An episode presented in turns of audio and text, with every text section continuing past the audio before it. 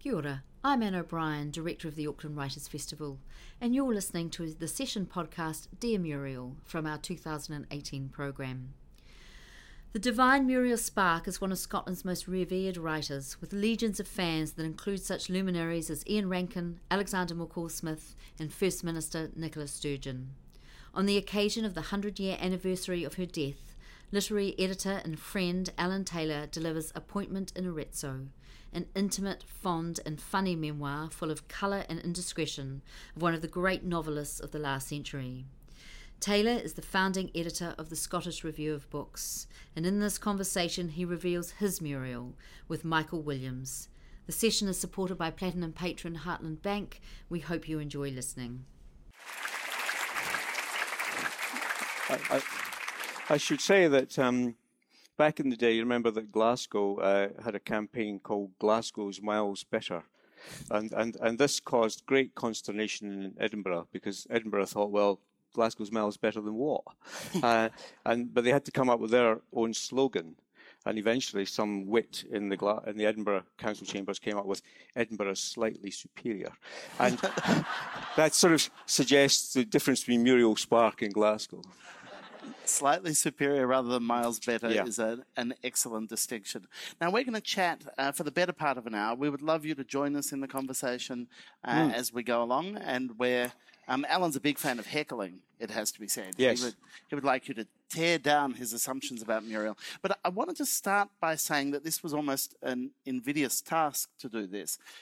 Alan's book is wonderful, but the thing that happens when you open it and you start reading is you're desperate to be in the company of Muriel Spark. You're desperate. I don't know if, like me, I imagine there are many fans of her work in the room. Put your hand up if she's one of your favourite writers. That's very nice. Excellent. You know, the nicest thing is the discovery that awaits the rest of you, because to know Muriel Spark uh, is to adore her work. She's an extraordinary singular wit. She would have turned 100 this year, which is part of the occasion of this yes. conversation. And uh, in a previous interview, Alan said, uh, when talking about their friendship, I'd say we're kind of simpatico. We have shared backgrounds, we're from the same part of the world, we're red haired, small, and we believe in revenge. Yeah. It's, it's, true. All true. It's a very good basis for a literary yes. relationship. Yes. Um, maybe if you would take us back to Arezzo and that first meeting with Muriel herself. Well, it, it was about 1990, and um, uh, in those days, I had this wonderful job of going around the world interviewing great writers, great writers, uh, John Updike, Joseph Heller, Alice Munro, people of that ilk. And I had a very indulgent editor uh, who allowed me to do this. But I think he was getting fed up with the amount of money this was costing him.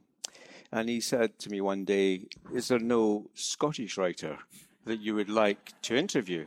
And I said, Well, I've long dreamed of interviewing Muriel Spark. And since the offices of the Scotsman were on the South Bridge of Edinburgh, he thought all I had to do was walk up to Bruntsfield and interview Muriel Spark. He said, So where is she based? And I said, Tuscany. anyway, through various connections, um, I uh, managed to get a hold of her fax number. She dealt in faxes. Remember the wonderful days when this little piece of paper used to come through your machine and you didn't know what it was going to say. And so I wrote to her by fax and asked if she might permit to being interviewed. And almost by return, I got this very businesslike, very charming uh, fax back saying she would be happy to be interviewed. Um, I should come to this place called Arezzo in Tuscany, which was about 15 kilometers from her home. Uh, come around about six o'clock in the evening. Stay at the Hotel, Hotel Continentale. I'll give you lots of names, so if you need to go to Arezzo at any particular time, I'll recommend one or two. Uh, and she said, I'll come with my friend Penelope Jardine at six o'clock. It will be cooler then, and we can do the interview. So I turned up a day early. I was terrified of being late. Muriel had quite a reputation. Uh, she had been known to sort of issue sort of verbal exocets at people. Um, and so I had a certain fear of her.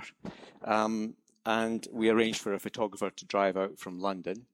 And sure enough, she turned up at six o'clock uh, with Penelope, uh, dressed in a, a, sort of yellow dress with black spots. She looked like a bumblebee.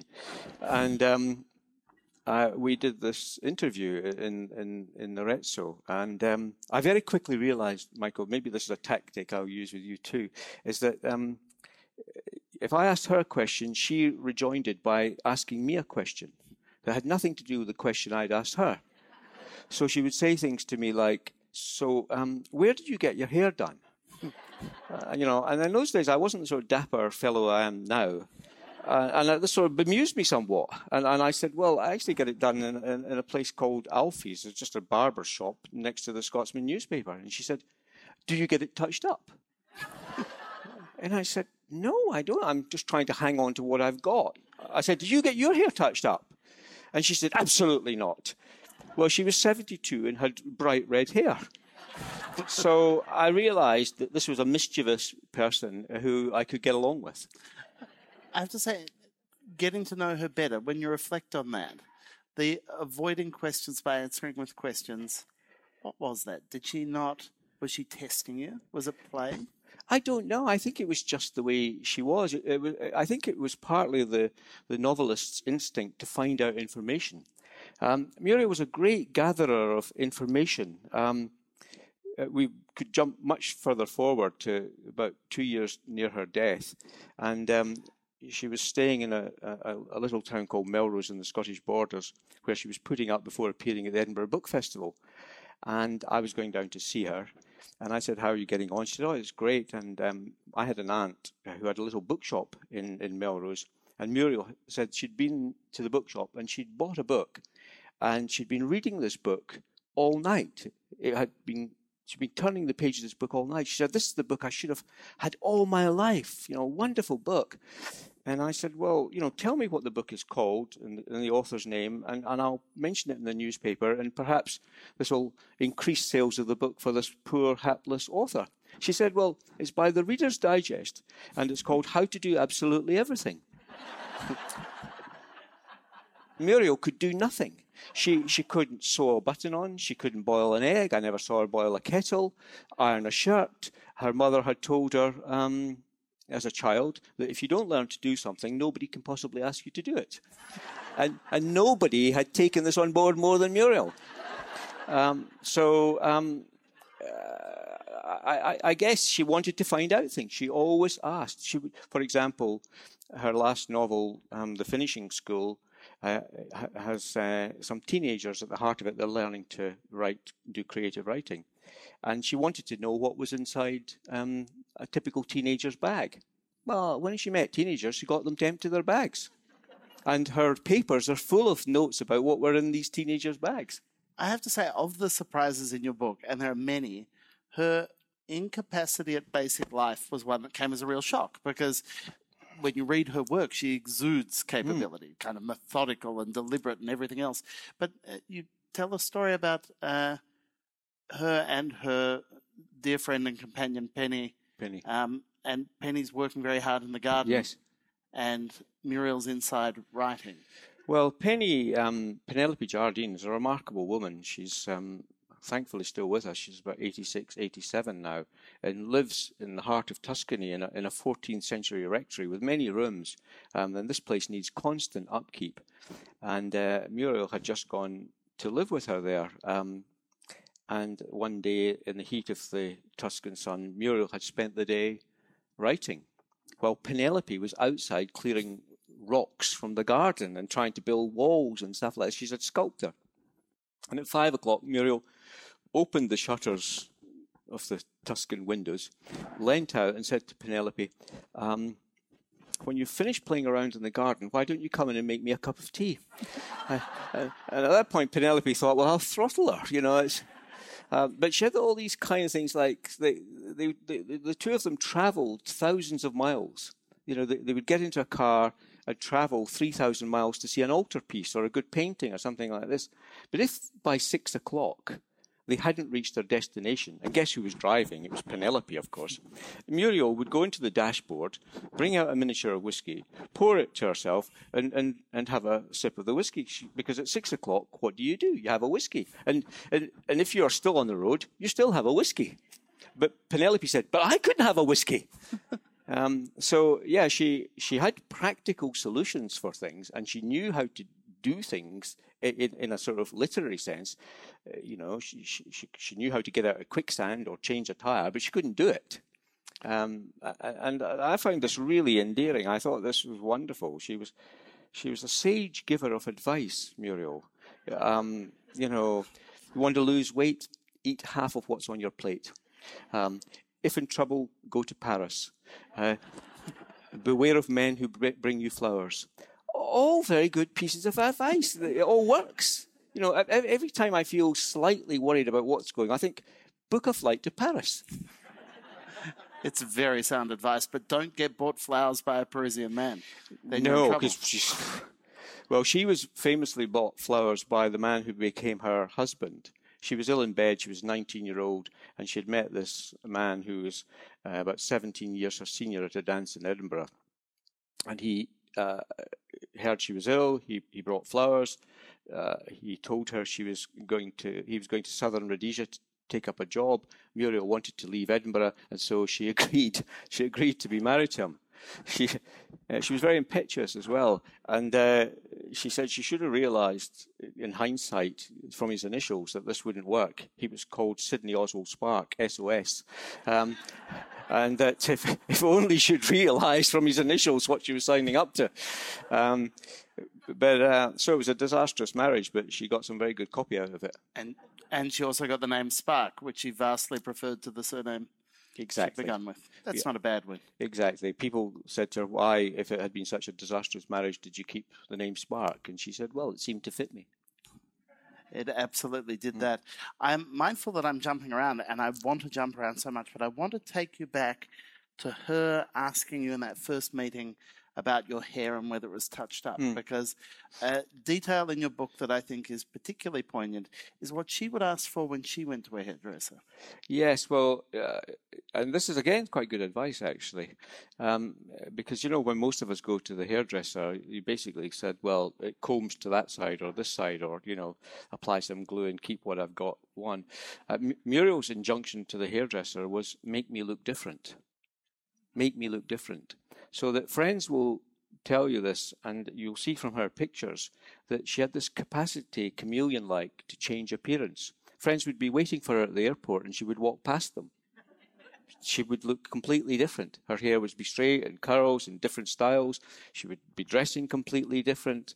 Um, and she applied this idea to writing novels. So that when she set out to write a new novel, she said to herself, make it look different, make it read different, so that her novels um, are all different, are all in some ways completely different. They are all unmistakably by Muriel Spark, but they are completely different. There is actually, if you think about it very hard, no writer anywhere like Muriel Spark. She has hundreds of thousands of admirers, but no one writes like her. And so this idea that you must make me look different, I, I loved that idea. She was sort of think, well, this is somebody who is constantly challenging herself. I agree there's no one quite like her and she is kind of indefatigably herself. But it makes sense to me that a writer like, say, Graham Greene mm. would admire and revere her work.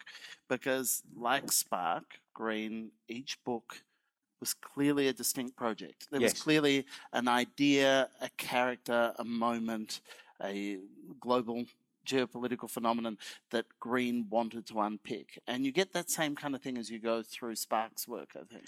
Yes, and um, she wrote very much of the moment. Um, she wrote a novel uh, called uh, The Abbess of Crewe, uh, which is set in a convent. Um, and uh, she wrote it, um, it's a satire on the Watergate affair. And she wrote it as the, the affair was going on. So she had written that novel. She wrote a, a, a wonderful book about um, the disappearance of Lord Lucan and the murder of his, his nanny um, called Aiding and Abetting. Um, she wrote a, a, book called The Mandelbaum Gate, which was based on her experiences of attending the Eichmann trial. Um, so this was a, a, very political, very clued up person. Uh, but her first um, prerogative as a writer was to give enjoyment um, that, that people should love reading her books. All her books are, are very funny to a certain degree, but they're political, they're philosophical, they're religious, and I think that's what Graham Greene mm. responded to as well. of, bo- of course, they were both ca- Catholic converts. Uh, Graham Greene, when Muriel was hard up, um, used to send her uh, a sum of money from time to time, almost monthly kind of little allowance. And then he would send her uh, a case of wine, as he said, to take the chill off cold charity. Um, such a nice thing to do, isn't it? Um, you know, raises Graham Greene in your estimation even more than it might have been. Um, and Muriel always loved that, you know. Um, but she she came to novel writing relatively late. She was 39 when she wrote her first novel, uh, but when, but she she suddenly found that this was incredibly easy. You know, all these writers at this festival who bang on about how difficult it is to write a, a, novel. Muriel Spark would have laughed her head off at this. She wrote seven novels in six years. Four at least of them are classics. And she continued to keep this kind of production up. She said it was very easy for her to write the novels. That's not to say that the actual act wasn't difficult, but when she started to write, it just flowed. Uh, if you're in, well, I think it's finished now, but it, there have been obviously wonderful celebrations of the centenary of her in Edinburgh this year. And uh, there's a great exhibition at the National Library where you can see manuscript pages of her of her novels. The Prime of Miss Jean Brodie's front page just has a couple of crosses out. You know, she wasn't doing all this nonsense on a computer saying, I'll try this sentence, I'll try this sentence. She was writing like it was dictation. She wrote The Prime of Miss Jean Brodie in seven weeks you know, it's pretty good. I must tell you the story. um, recently, there was a sale of some of her effects, and um, Ian Rankin's wife, Ian was doing a, a PhD on Muriel uh, back in the day, um, and uh, his wife saw that what was purportedly the table uh, on which Muriel had written the Prime Miss Jean Brodie was up for sale. So Miranda bought this table for Ian. And I saw this table and it's just like a little oval table like this. You know, you'd be hard put to put a piece of A4 on it. and I said, oh, I'm kind of skeptical about this, you know, whether that was a table. And I said, in any case, I said, there's nothing to indicate that that was Muriel Spark's table. And he said, Well, what do you suggest? I said, Well, why don't you scratch your knife on it and put Muriel Spark or something like that? Didn't seem to appeal to him. The um, only Muriel Spark would have created a character that's a nun, clearly based on Henry Kissinger, though. Mm. Like there, there is. It's absolutely wonderful. There is something kind of remarkable and bizarre about that intellect. You mentioned not long before her life, her doing Edinburgh Writers Festival, and there's a story in here about her responding to an audience member who's asking about the creative process. Yes. And how it works. Well, you know, um, someone once said that the, the main character in, in Muriel's novels is God. Um, but uh, that God is Muriel, really. Um, there was, she was the omniscient author of omniscient authors, and um, the, we, I finally managed to persuade her to come to the Edinburgh Book Festival when she was 86, uh, and uh, she died two years later. So this was a huge moment. Um, all Edinburgh had been waiting for for her to come back. She had been coming back, but had been incognito, and so the public didn't know she was there and uh, she wanted to read from some new short story uh, that she'd been working on. And I said, No, no, no, you can't do that. You know, you can't read from some piece of work that nobody's ever heard of. And she said, Well, what do you think I should read from? I said, Well, you have to read from the Prime Miss Jean Brodie. And the public have to hear you say the words creme de la creme. They want to hear you say those words. Oh, she said, why would you want to do that? Anyway, she did it. And um, then it was a question and answer session and a young woman put her hand up and asked Muriel if at any time had a character, a minor character in a novel she was writing, sort of grown in the telling and sort of taken over the novel. And Muriel said, I've heard of writers to whom that happens. How? I'm writing the novel. How could that happen? A character is a fictional creation. It's part of the nonsense that's talked about how people write novels you know, they don't come out of nowhere. They come out of your head. And Muriel was, you know, she wasn't a control freak. She was just the person writing the novel. It was important to her that her readers were entertained. Was she entertained? That suggests that that question of control in approaching it, she was deliberate and she knew what she was doing. But did she I mean, as you got to know her and see her when she's in the thrall of writing a new book, was she surprising herself? Well, I, I think she was always aiming high. She, she had an idea of what she wanted to achieve, so that people would be perhaps surprised to know what she thought was her best novel, which was The Driver's Seat. It wasn't The mm. Prime Minister Jean Brodie or The Girls with Slender Means or Loitering with Intent. It was, it was The Driver's Seat. And so she had in her mind what she wanted to achieve, and then she said she, she did the research. She did considerable amount of research. We can talk perhaps about her papers in a, in a, in a wee while. Uh, she would do considerable amount of research, but then she said, like a cat waiting to pounce on a mouse, she would pounce. And when she pounced, she wrote. And she wrote pretty steadily, pretty fast. In general, eight, ten weeks to write a novel. Some novels gave her trouble. Um, another interesting thing to say about her, because she had, as I said earlier, practical solutions to difficult problems. So that if she had a difficulty with a novel, she used to check herself into a hospital. Um, there was a hospital in Rome run by nuns who didn't like ill people. And uh, Muriel found that if she was in this hospital, nobody disturbed her. it was perfect. Um, and uh, so uh, she, she, she, she was the kind of person who might laugh at what she was writing. Um, she was always listening. She was always taking down absurd lines that people said. Um, you know, I, if you go to Italy, you'll find you know sh- shops are given English names that are completely meaningless in English. They're just stupid names. You know, like you know they'll be called something like the Zipper or something like that, the, the, and it'll be nothing to do with a tailor shop. It'll be a grocer's, and you think, what's got that to do? Um, so she would take all these kind of things down, and they they might find their way into her novels. Uh, you've touched on it a bit, but in, in lots of accounts or lots of understandings of her life and her work, her Catholicism mm. is something that various biographers think at varying degrees of importance. You don't, for the most part, and I'm interested in that. Well, I think I think it's very difficult to understand somebody's religious beliefs. Um, you know that uh, in the Prime Miss Jean Brodie, uh, Miss Jean Brodie every Sunday uh, uh attends a, a, church of a different um, denomination. She's like church sampling. She doesn't go to one church; she goes to another churches. And I think that although Muriel's father was uh, Jewish and her mother was Anglican, I think Muriel was a bit like Jean Brodie in that respect. She sort of liked to sample religions until she found one that was kind of closest or most sympathetic to what she believed. And the one she found most sympathetic to, to her own beliefs was Catholicism.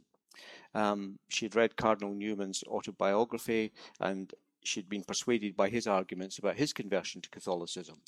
Um, but that didn't mean to say she was a completely card carrying um, Catholic. Um, Sandy McCall Smith, or is it Richard Holloway, in their introduction to one of her books that we're republishing, called her a cafeteria Catholic. And I think that's kind of right. Um, you know, she would have thought things like um, uh, celibate priests was just daft. Mm. Um, uh, she would have been um, perhaps pro abortion. she um, did say if you're going to do something, do it thoroughly. So if you're going to be a Christian, you may as well be a Catholic. Well, yes, and she, she, she. Well, as I say, I mean, we, we go and visit churches very often, but the first thing she'd go and have a look at was the shop. Um, uh, uh she, she, you know, she, she wasn't. Uh, she, she, she, she had a light view of uh, religion. She took it seriously. Um, that uh, what we believed in mattered. Uh, you know, in, you know her novel Memento Mori, which is the fourth of her novels uh, where somebody phones up these elderly people and says, rather spookily, "Remember, you must die." Uh, yeah, it's a wonderful line. I mean, Muriel will have heard that somewhere. Remember, you must die. And depending on what the recipient's religion is, they're either spooked or saying, "Ah, it's okay. I know I'm going to die, and you know I'm going to go and uh, you know into heaven, and everything's going to be fine." If you believe that, everything's fine. But if you don't believe that, you are very worried because somebody might be coming for you. But um, she, she, she herself was a believer, and she believed, I think, in, in an afterlife. But she, she, you know, if I think in one of her essays she was asked, um, uh, "Would she rather go to heaven or hell?" And, and Muriel said, "Well, on balance, probably hell." She said, because, you know, I would hate to go to heaven and be stuck with Billy Graham. Um, I, I, you know, he's like, yeah, well, you can, you, you can understand. It depends who you meet, doesn't it? um, she did. Her conversion to Catholicism, though, was almost immediately before her first book. Yes. Was there a link, do you think, between her creativity and her faith, such as it was? Without a doubt. Yeah. I mean, her she was on the verge of a breakdown. She she was um, very poor. Uh, in general, she was having problems with her weight, so she was taking pills to uh, diet with. Um, she met a priest who uh, was a very good counsellor. Um, I think she'd read Cardinal Newman. Uh, all of these things sort of added up, and I think she wanted to find something to believe in that would sort of position herself in the world and then position herself as a writer. And so then to have this idea of, uh, as a Catholic, where, uh, if, as I understand it, um, you know, you have God, you have a priest, and then you have your readers.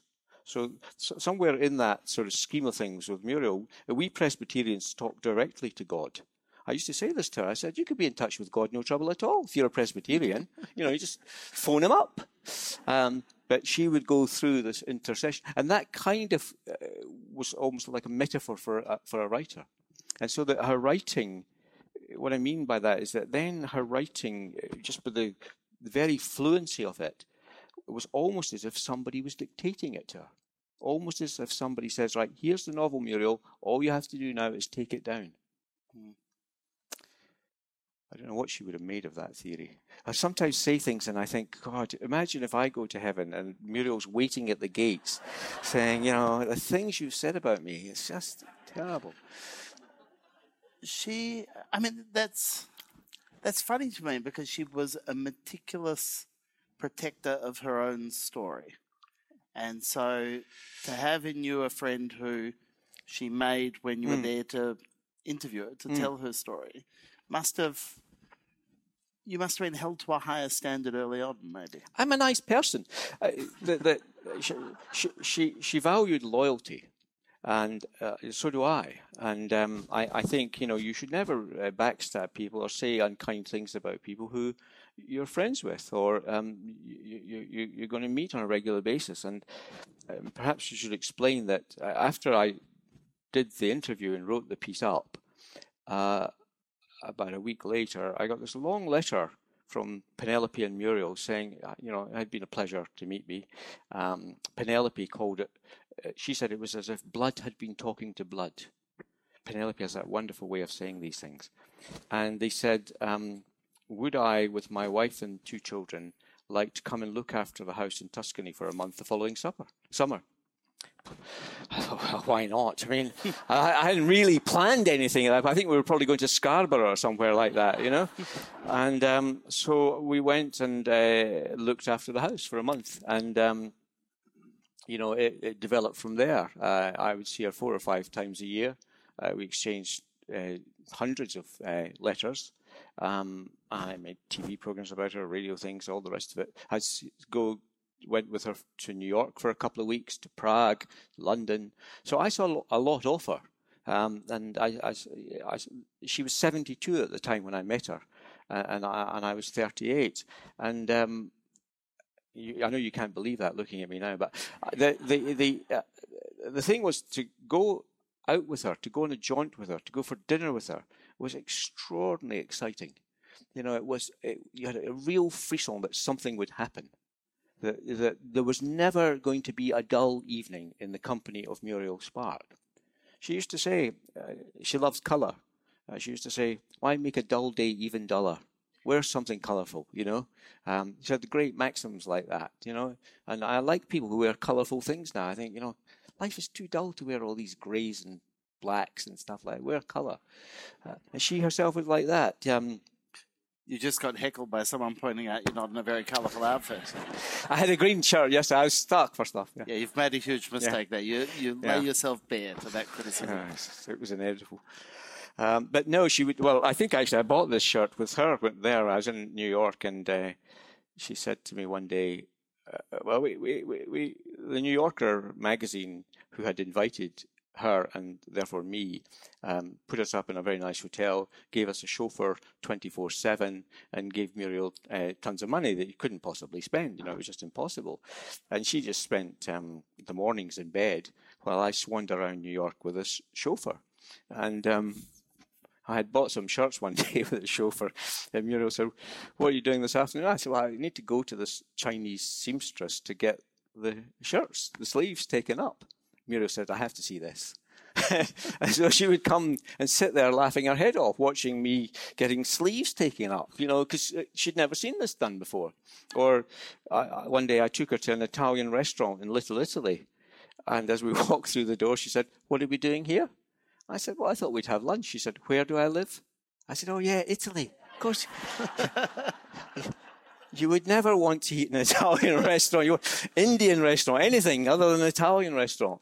Um, you know, we one day she said, um, "There's a chap coming to interview me. Would you please sort of stick around?" And I said, "Well, it's not very good. You know, um, interviewers don't like somebody else sitting in the room while they're asking questions." I said, but I'll I'll be here to meet him, and then I'll go and say. I said, who is it that's coming to interview? She said, somebody called Paul Theroux. And I said, well, I went away. I came back. I said, how was the interview? She said, it couldn't have gone better. She said, he talked about himself the whole time. it was wonderful. Mm you know, she was just priceless. Come out with these things.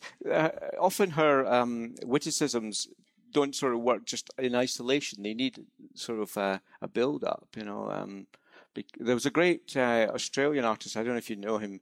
Uh, um, a very ignorant audience if you don't, but never mind. She, uh, she called Jeffrey Smart.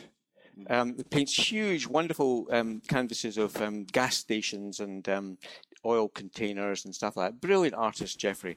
And Jeffrey lived nearby Muriel in Tuscany. They were great friends. And uh, Jeffrey was a great admirer of Muriel's work. And I remember sitting there one night at dinner, and Jeffrey said to Muriel, um, you know, I've been reading the work of Aldous Huxley, Muriel, you know, who wrote Brave New World, etc. And Muriel said, oh, that's very interesting. And Jeffrey said, he was a great admirer of yours, wasn't he, Muriel? It's just this horrible pause. And Muriel said, Why wouldn't he be? He's like, you know, yeah, things, Scots are not supposed to be like that. What does it mean to be Scottish by formation? Well, hmm. Well, she first used that phrase to me when I we started a short story competition, and I was wondering about how you know what would be the qualifications of the people who could um, enter it. And she said, well, they should be Scottish by formation. and, and I said, what does that mean? She said, well, if they feel Scottish, they are Scottish. so if they, if they live here or if they're abroad or, you know, it doesn't matter what race they are or whatever, if they feel Scottish, they're Scottish. And uh, the Sun newspaper, you know, the tabloid with the page three girls, um, rang me to say, you know, what is this Scottish by formation? Is this some kind of racist thing or whatever? I tried to explain it to them, but they never printed anything. It was way too complicated for them to cope with. How important was her Scottishness to her, given that she left and she saw exile as being what Edinburgh had given her, that she was always going to be mm. an exile? Was she still inextricably Scottish? Yes, she was. Um, she said that she left Edinburgh when she was 18, 19, and she said that um, at that point Edinburgh was a, uh, a place where she couldn't hope to be understood. I think she meant as an artist, actually. Um, remember that would be, oh, um, I don't know what that would be, 1935, 1936, thereabouts. Um, and so she moved, she became then what she called a constitutional exile. And so she moved from Edinburgh to southern Rhodesia, to London, to New York, to Rome, and then eventually to Tuscany. So she was always kind of on the move, and she always moved when she felt that forces were oppressing her and that she was finding it difficult to write, and, and people were taking up her precious time. But um, you know, she was asked at that final appearance in Edinburgh uh, a similar question. You know, how Scottish are you? What you got? She said, "This is my home. Uh, no matter where I've been, uh, Scotland is my home." She said, "In fact, Edinburgh is my home." She said, In fact, Morningside is my home. Um, and uh, she spoke with a Scottish intonation. Um, you know, she spoke a very formal Italian. It was like being taught Italian to listen to. She she, un, she enunciated in the way that Miss Jean Brodie would have enunciated creme de la creme. So uh, it, it, wasn't you know the sort of fluent, flamboyant Italian that you get. But oh no, she was totally, utterly Scottish, and you can see it in her way of thinking, her unsentimentality, her sense of humour, the construction of her sentences. It's all there. It's all there. Um, and there's something tartan in, in, in, in every novel she wrote. Mm. In about five minutes, you're going to get a chance to join us. There are fixed microphones that you need to make your way to at the back. So I mention it now so that you can take your time getting there. Um, but I, you said right back at the start when you talked about going to meet her at Arezzo, you talked about being intimidated by her reputation. And I'm curious, you've been writing about, talking about hmm. Spark, her work, the woman for 30 years now. Hmm. How is she misunderstood? How, how is it your job to put the record straight? Well, I, I could talk about the life, but it's perhaps easier um, or uh, simpler to talk about the work. That, um, like a lot of people who've written a truly great book that is um, has phenomenal popular appeal, The Prime and Jean Brodie, um, there's a tendency for people to forget the other books. Um, uh, you know, she wasn't ungrateful to The Prime of Miss Jean Brodie, and it is a piece of genius. There's no doubt about it. But she wrote other books that were as good, if not better. Um, and uh, part of what my objective is is to get people to read these other books. Um, there's also a tendency to think that because the books are slim, they're slight. In fact, they're quite the opposite. Um, her, books have a depth of thinking that goes way beyond much uh, fatter and much more purportedly serious books. Uh, she just had a way of, of writing about very serious things in a, in a, in a, in a very light manner. Um, you know, she one of her favourite phrases was, "And I go on my way rejoicing." She mentions it several times. It's that sort of um, joie de vivre that lies through all her books. That you think, you know, this is somebody constantly trying to figure out why why are we on this planet and how are we supposed to behave. These were the kind of questions she was asking herself all the time and doing it through her fiction. Um, and and so you know my kind of cause is to say, well, look, here's you know, never mind what else she wrote, and she wrote considerable amount of other stuff. She wrote 21 novels other than the prime of Miss Jean Brodie. And I can tell you, you shouldn't bother reading any other books this year or next year. Just read your way through these books, and you will profit immeasurably. If you're an aspiring writer, read them and weep because there are no uh, grammatical errors. Uh, they uh, have the sort of cadence of poetry, but couched in prose. They tell a brilliant story unexpectedly and always originally, um, and they're always a challenge. They're enjoyable, but they may be enjoyable because they're an intellectual challenge, not because they're a laugh out loud challenge. Um, so I can't think of any sort of better recommendation really than to say that if you read your way through the corpus of Muriel Spark's work, you know you will immeasurably profit. Because to me, and I, I would argue this quite ferociously with anyone, that she was the best English writer in the English language of the 50 years from about 1950 to, to her death in 2006. I don't think there's anybody who holds a candle to her. And, you know, I've read a lot, I'm afraid. I've read a lot, I'm afraid, could be the theme for the festival. Um, uh, well, Michael was talking about, he recently read uh, Symposium. And uh, Symposium was the novel that uh, uh, she'd written uh, that I went out to interview her about. And um, it was her 19th novel. And so we talked a little about Symposium and it features a character called Magnus. And Magnus is a madman, uh, and uh, he gets out at weekends. He's in Perthshire, and he gets out at weekends and advises the family on how they should conduct their affairs.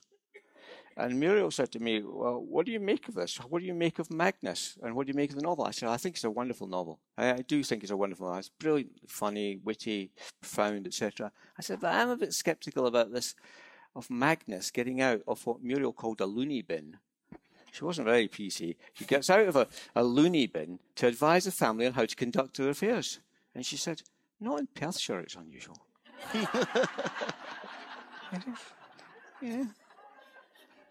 And actually, if you know anything about Perthshire, there's all there's people from Perthshire. The, the, the, somebody got out of a loony bin and come to the festival.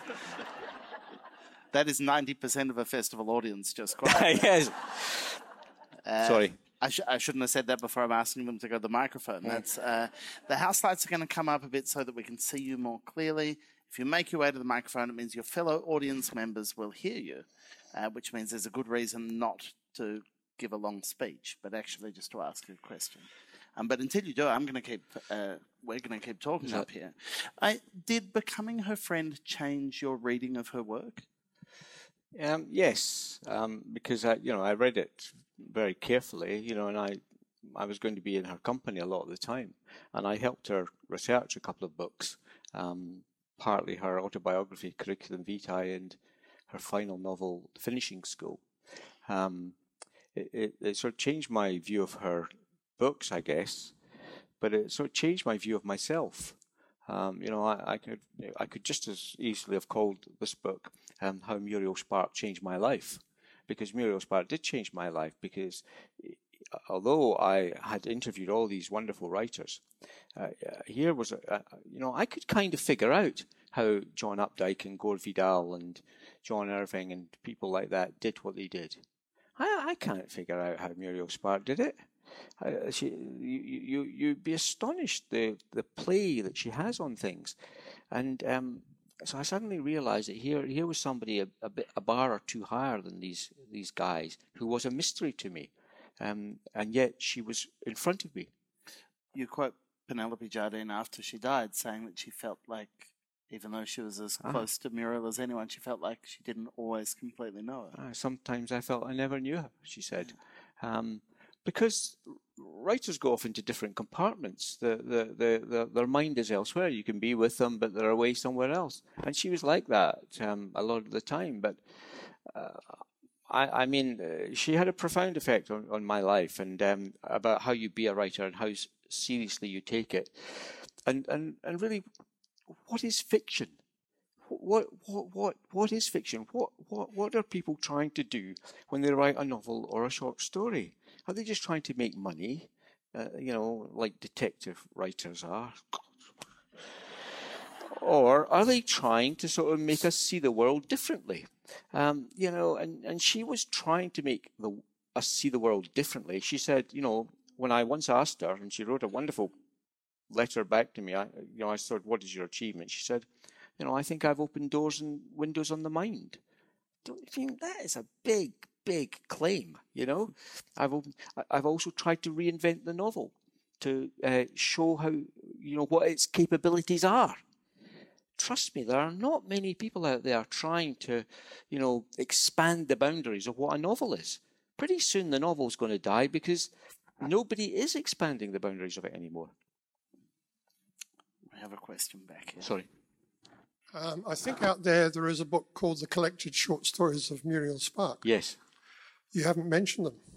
So did could you just tell us a bit about did she write short stories and then write a novel or did she write a novel and write short? Could you just yes talk about short stories a little bit, please? Well, she's a fantastic short story writer, um, and um, you know her collected stories have uh, some of the classics of the genre. She was particularly brilliant at writing ghost stories. Uh, there's a fabulous story in that collection called The Portobello Road, which will chill you to the bone. But um, Muriel became a pro- she first of all regarded herself as a poet, and that's what she set out to be.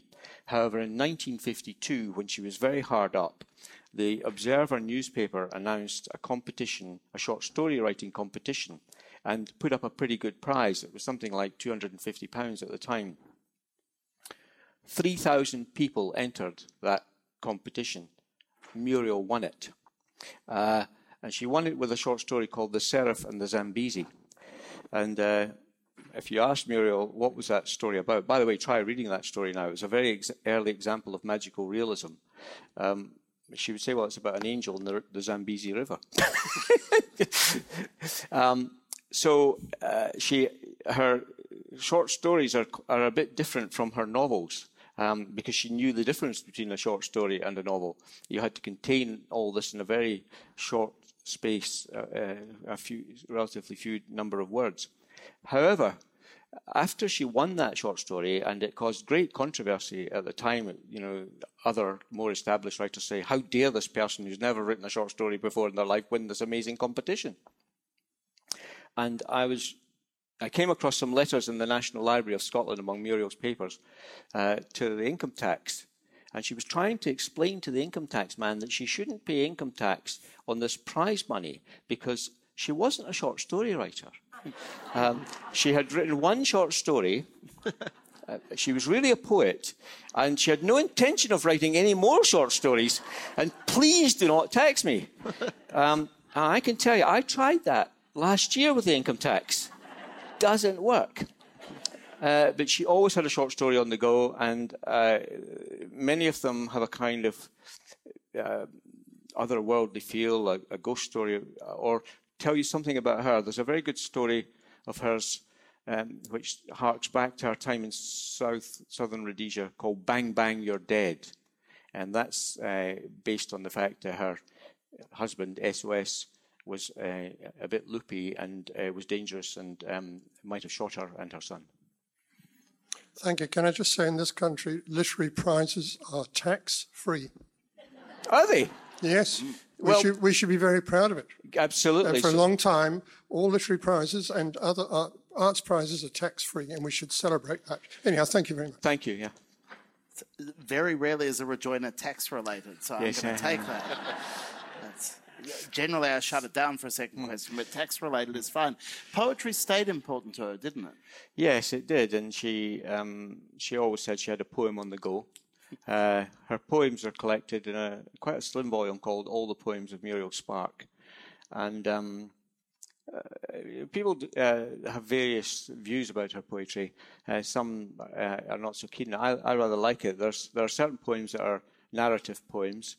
Um, rather beautiful, lovely poem called Going Up to Sotheby's about someone selling uh, their father's manuscripts and pages. And then there are, uh, coming back to what you said at the beginning, Michael, there are some wonderful revenge poems. You know, like somebody behaved badly at a dinner party.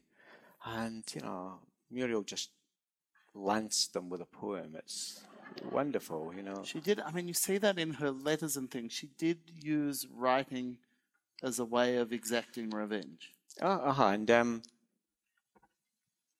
I think a lot of writers do, but um, I should explain that um, from 1950, really, until her death in 2006, she kept every scrap of paper that came her way. Every scrap. Try it for a week. Um, you know, bus tickets, restaurant receipts, bills, letters, anything. She kept it. Everything. And so there's this amazing archive in, in Edinburgh. Um, and so you can sort of track her, her movements uh, throughout life. It, it is absolutely wonderful. And so th- this was born of a sort of paranoia of her being able to sort of refute uh, biographers who said she'd been in this particular place at a particular time. And she said, no, no, no, I wasn't actually. You'll see, I was there, you know. That's what I was doing, you know. Um, and we've discovered all sorts of interesting things. Um, I think I've veered off whatever your question was. No, no, no. It, it, I, I, wanted to get to the archive and the resource, so it's a uh, good. Um, it was using writing for revenge was our starting point. Uh huh. well, she, like, she, she would um, write to um, her, her, publishers, and uh, like her publishers, for example, would send her the blurb for a book. And if Muriel didn't like it, it was I don't know what it was like to get one of these letters, but it, it would basically start I've just received your proposed blurb for my book. I have no idea why you are my publisher. Um, you clearly haven't a clue what I'm doing or what I'm about or what my intention is or whatever. I think we should just draw this whole relationship to a close. Fantastic. Um, uh, uh, her, her letters um, to her son, uh, who she fell out with, were, were what um, her official biographer called sometimes verbal electrocutions.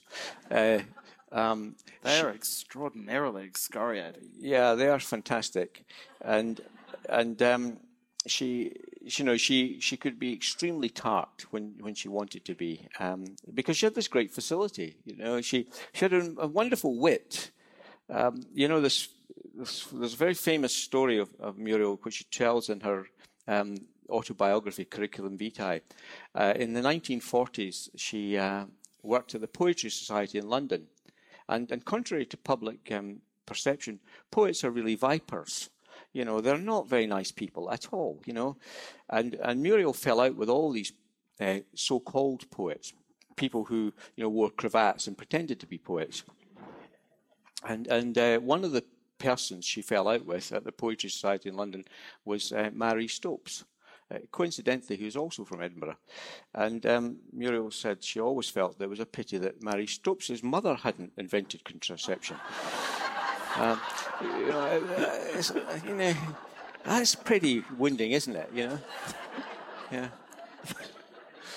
There is some precision there. Yes, it's um, just that's it. You know. And um, their former lover, who stole her papers, she immortalised him.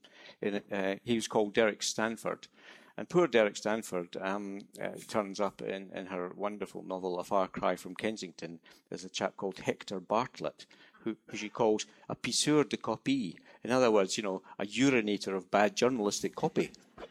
And everybody knows who he is. It's terrible. You know, you would not want that on your headstone, pisseur de copie. Um, you touch. Oh, sorry. Is that a question here? Please, sorry. yes. Very rude. Can I suggest, as I ask this question, since I'm now the fourth man in the room to be talking about Muriel Spark, maybe uh, someone might come to the other microphone to restore the gender balance a little bit. Excellent. I, I um, was going to throw to a woman, sir, but you've, okay. you've failed me. Can, can, you talk a little bit more about her relationship with Graham Greene, both convert, con, converts to Catholicism, both living for a significant amount of time in Italy, the home of Catholicism, um, and um, I don't know if you're aware of Shirley Hazzard's wonderful book. Yes, uh, Capri, Capri, yes. which which you're you're the parallel to her, sort of. Yes. The the the, the person who uh, is drawn to this great writer in in self-imposed exile in Italy. Yeah, well, I have read Shirley Hazzard's book, um, uh, which is a very good book about her um, relationship with Greene and Capri. Um, well, I think the thing to say is that uh, although she knew Graham Greene, they weren't sort of, you know, buddies who met every Friday night. Um, I'm sure they met on a few occasions, uh, but it was mainly um, that he learned that she was in difficulties, and he decided that he had money he could help her, and it, so it was an act of charity. And the wine was the take the Chilliff uh, coal charity. Uh, what they did do though was they swapped books. Uh, so when each had a new book out, they sent each other a copy of that book. And, and the letters in the National Library, for example, give you Graham Greene's assessment of her books. Um, and uh, like Evelyn Waugh, uh, Graham Greene thought, uh, by and large to the end, that her best book was Memento Mori. Um, that uh, he thought it was as, as perfect as a novel could be. Um, but uh, uh, Muriel had great fondness for Graham Greene for obvious reasons. She liked his work an awful lot. Uh, she had fantastic sympathy for him. But I don't think that the relationship really went much beyond that. And his Catholicism was very different, I think, from hers. Um, uh, she had a, uh, I think it, hers was much more Italian. You know, it was much more of a sort of joyful Catholicism in a way you know, if you go, as I have, to a Catholic church in Italy, it's not like being a Catholic church anywhere else. They, people come and go, you know, they leave halfway through the sermon or whatever and come back again having had a coffee outside. you know, it's all pretty relaxed. Um, there's another great story uh, I could tell you about Muriel and um, Catholicism in churches. That um, she was a great one for designer dresses jewelry and all that kind of stuff. And uh, she used to give her cast off designer dresses of which there were a few in the National Library exhibition, uh, to the local nuns who wore them under their habits. and uh, the Muriel had two two huge dogs, really hunting dogs, Mungo and Algernon. And, and these dogs were released at five o'clock of an evening into the Tuscan countryside. And so these nuns would be walking up the White Road past Muriel's house. They'd catch the scent of Muriel's perfume in the dresses and right, race after these nuns who were terrified out their wits. So there they are with Dior and dresses underneath their habits with these dogs leaping up on them. Had they mauled one of the nuns to death, it would have been a great Muriel Spark death. Mungo and Algernon. yeah. It's just too good for words. Yes, yes, it's too good. Yeah. I've got to ask, and it's it's a terrible question to ask, but do you have a personal favourite amongst her novels? Well, I love Loitering with Intent, um, which is uh, it's a wonderful novel. So it's, it's not that funny a title. it's um, it's a, it's what uh, Joseph Cannon, who's written the introduction, calls uh, a Valentine to the art of writing fiction, mm. and it's a wonderful book. Uh, you, you know, you just sort of immerse yourself in the London period, uh, in this woman who is, um, is, is becoming a writer, uh, and it's really about Muriel becoming a writer. You mentioned, oh, is this a question? there must be, a, you, no, there must be some no, gender balancing happening. I don't know what's going on. There is a. Here we go. Well, they're Thank leaving. For the microphone. While you do the walk, so that we're not all scrutinising you, I'm just going to ask you. Touched on her falling out with her son, which strikes me as a tremendously sad kind of episode in her life, but partly motivated by her passion for truth and facts. Well, her son insisted that she, to be brief, uh, that she was um, wholly Jewish. Well, she was half Jewish. She was she called herself a Gentile Jewess. Um, and her son said, "No, no, no, you're you're wholly Jewish, and I've done all this research." And she very gently said, "Well, it's good you're doing all this research. I don't really care about all those kind of things, but you know, these are the facts. So that's it." He didn't take the hint and they fell out. And they really fell out very badly, extremely badly. It was ex- it was extraordinarily sad um, for both of them, really. Yeah. My question is a bit lightweight, but did Muriel enjoy the film of the prime of Miss Jean Brodie? Well, that's not lightweight at all, actually. Um, she was very grateful to the money that the Prime Miss Jean Brodie. Um, she used to say, though, it's somewhat regrettable that some people out there seem to think that Maggie Smith wrote the Prime of Miss Jean Brodie, not me. Um, she she felt that um, uh, that uh, it, it had sort of inaccurately portrayed Edinburgh as because it made it look too colourful. Remember, the novel is set in 1930, um, and so the film made it look. Um, I don't think she really bothered about these kind of things. She called the novel eventually her milch cow, and one of the reasons it was so successful and such a, a money spinner was thanks to uh, Maggie Smith's portrayal as uh, as Jean Brodie. She won an Oscar for it. Um, milch cow was a Hardy line, wasn't it? Yeah, from Tess. Yeah. Um, so yes, uh, she's got a very interesting relationship with films and, and stuff like that. Um, her movie, uh, her novel, uh, The Driver's Seat, was made into a, a, movie called Identikit. You can actually see it on the internet, and um, it starred Elizabeth Taylor. And uh, I remember once asking Muriel what she thought of Elizabeth Taylor's uh, part in that the main character in the driver's seat is called Lise, and Lise has to find uh, someone to murder her. She sets out to find somebody to murder her. And I said to Muriel, What did you think of Elizabeth Taylor's attempt? She said, Well, the problem was she never looked like she wanted somebody to murder her. She looked as if she wanted a martini. so I took from that that she didn't enjoy it very much. Thank you. Before we let you go, I would love you to just tell everyone briefly about the re-release of her novels because I think it's a wonderful project, and you're more than halfway through. Yeah, uh, well, we're uh, Polygon, my publisher, uh, managed last year to secure some funding to republish all of Muriel's novels, um, uh, all 22 of them. £9.99 each, with new bespoke introductions from fantastic writers um, all over the globe. Uh, Sandy McCall Smith, Ian Rankin, Ali Smith, Jackie Kay, you name it. Fantastic writers uh, all over. Um, and uh, I think we've published about 12 or 14 of them now. All 22 will be published by the end of this year. And as I was saying to Michael earlier, the first person to buy or subscribe to a complete set was um, Nicola Sturgeon.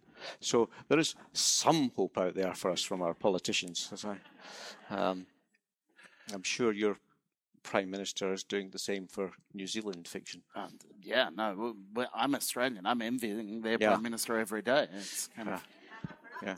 send Sorry? her over. She can she can take care of us as well. Yeah, yeah, yeah. Who is in charge of Australia? Is anybody in charge of Australia? Come on. Look, it's me, but I put my out of office. on all over. yeah, yeah, yeah. So, yeah, It's better that way. I, I to think what my inbox is going to look like when I get home. yeah.